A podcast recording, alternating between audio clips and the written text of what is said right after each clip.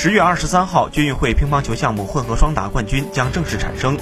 在铜牌战中，朝鲜组合鲜有成、车孝新四比三险胜周凯、刘曦，樊振东木子与周宇、孙明阳间的胜者将获得本次军运会的混双冠军。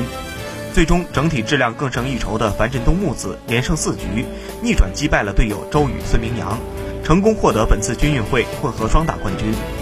今年三十岁的木子在八一队已是老将。原本他在两年前就打算退役，但由于当时队伍处于新老交替时期，成绩不太稳定，球队希望他能多留下一段时间，他选择了坚持。木子说：“刚打下来的那一瞬间，确实觉得挺开心、挺激动。”